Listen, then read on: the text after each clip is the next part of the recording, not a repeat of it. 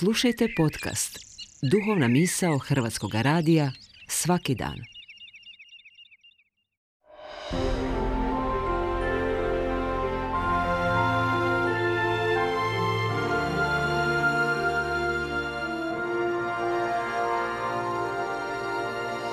Duhovna misao.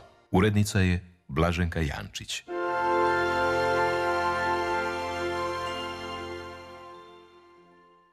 Govori sestra Slavka Sente, Dominikanka.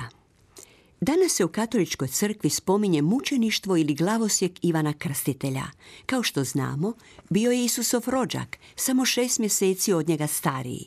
Rođen je od roditelja Elizabete i Zaharije, koji su bili u već poodmakloj dobi.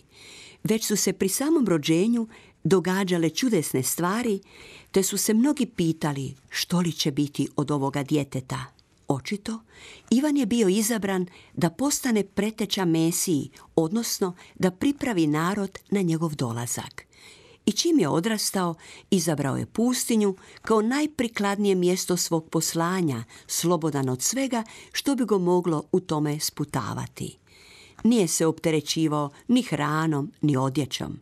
Važna mu je bila misija na koju je pozvan i kojoj se posve predao snažnim je glasom prozivao i pozivao ljude na obraćenje. Unatoč vanjskoj neuglednosti, oštrim i beskompromisnim riječima kojima nije štedio nikoga, mnogi su hrlili k njemu, prepoznali u njemu Božje glasnika i tražili krštenje za oproštenje svojih grijeha.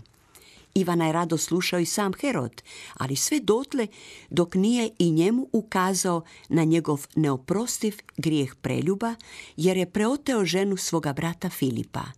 Herod ga je najprije po želi svoje suložnice Herodijade dao strpati u tamnicu.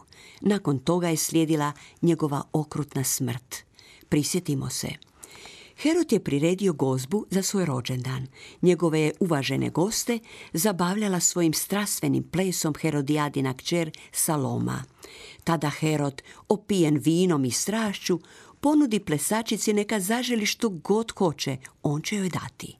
Saloma upita za savjet svoju majku, a ova prepozna pravi trenutak da se osveti Ivanu i naređuje kćeri da zatraži na pladnju glavu Ivana Krstitelja.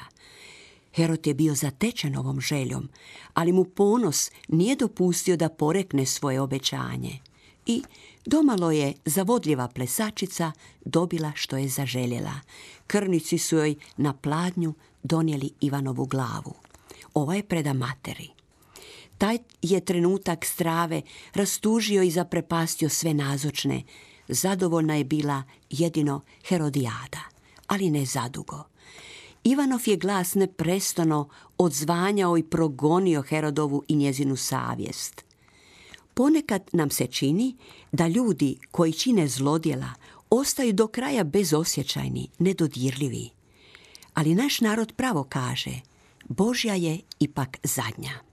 Mnogi se pitaju, zapravo priželjkuju, zašto danas nema tako glasnih, riječitih proroka, kad smo svjedoci sve većeg moralnog pada, nevjere, kriminala i svakovrsnog drugog zla.